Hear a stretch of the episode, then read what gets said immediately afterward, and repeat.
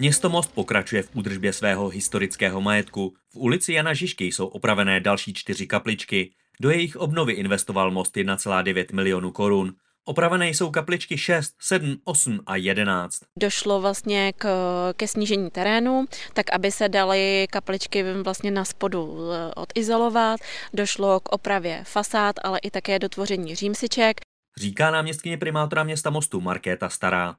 Díky snížení terénu se mohla opravit také klekátka. Ta byla na některých kapličkách částečně či zcela zakryta hlínou.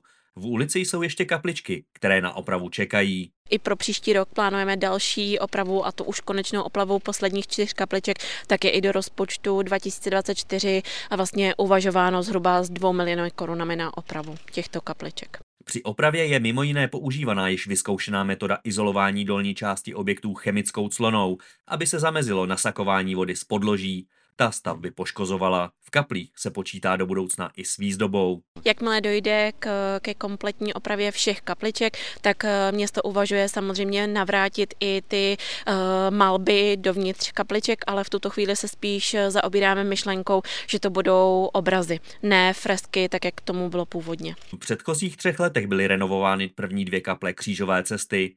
Kapličky stojí u cesty, která vedla k významnému poutnímu místu, zahražanskému klášteru Magdalenitek.